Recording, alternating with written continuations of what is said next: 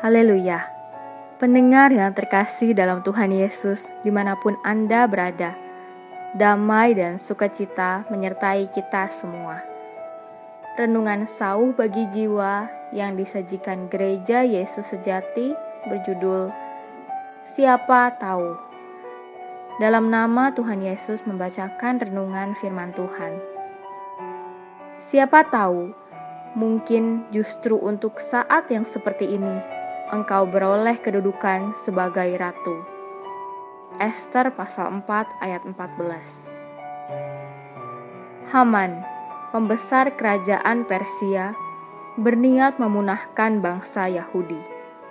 Dia menghadap raja, katanya, ada suatu bangsa yang hidup tercerai-berai dan terasing di antara bangsa-bangsa di dalam seluruh daerah kerajaan tuanku dan hukum mereka berlainan dengan hukum segala bangsa, dan hukum raja tidak dilakukan mereka, sehingga tidak patut bagi raja membiarkan mereka leluasa. Dia lalu mengusulkan agar bangsa itu dibinasakan saja. Ternyata raja menyetujui usulnya dan memutuskan bahwa satu tahun kemudian bangsa Yahudi di seluruh negerinya akan dihancurkan. Mordekai mengetahui tragedi yang akan menimpa bangsanya dan berpikir bahwa satu-satunya cara menyelamatkan adalah meminta sepupunya yang menjadi permaisuri, Esther, menghadap raja dengan risiko hukuman mati untuk memohon belas kasihan raja bagi bangsanya. Sekalipun Esther adalah permaisuri, dia juga takut akan peraturan bahwa siapa pun yang sembarangan masuk ke istana menghadap raja bisa dihukum mati. Dia pun ragu-ragu. Tetapi Mordekai menyuruh orang menyampaikan pesan kepada Esther. Jangan kira karena engkau di dalam istana raja, hanya engkau yang akan terluput dari antara semua orang Yahudi. Sebab sekalipun engkau pada saat ini berdiam diri saja, bagi orang Yahudi akan timbul juga pertolongan dan kelepasan dari pihak lain, dan engkau dengan kaum keluargamu akan binasa. Siapa tahu, mungkin justru untuk saat yang seperti ini, engkau beroleh kedudukan sebagai ratu. Setelah mendengar pesan itu, Esther memutuskan agar semua orang Yahudi bersama-sama berpuasa dan berdoa.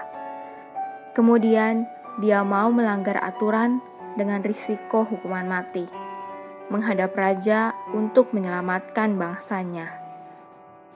Esther hanyalah seorang perempuan Yahudi yang menjadi tawanan.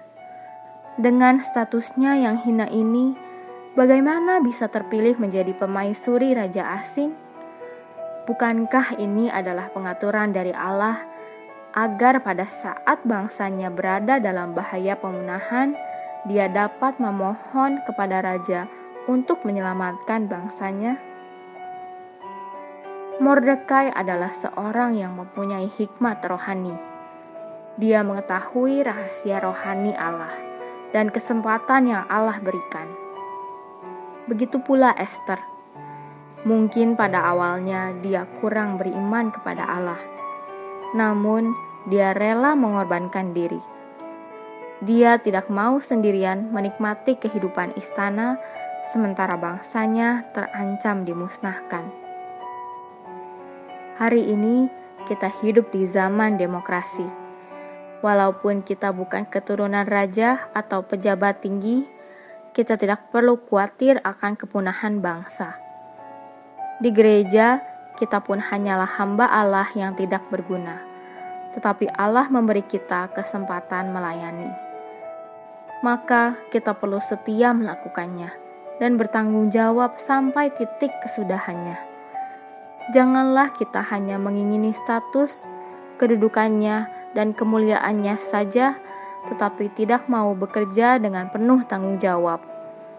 Siapa tahu Allah menempatkan kita pada suatu posisi apa pun justru agar kita menyelesaikan suatu pekerjaan kudus tertentu.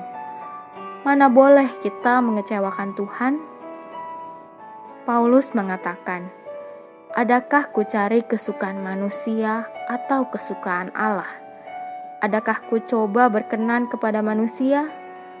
Sekiranya aku masih mau mencoba berkenan kepada manusia, maka aku bukanlah hamba Kristus. Galatia 1 ayat 10 kita bekerja untuk Tuhan demi mencari kesukaan Allah dan berkenan kepadanya, bukan untuk menyukakan manusia.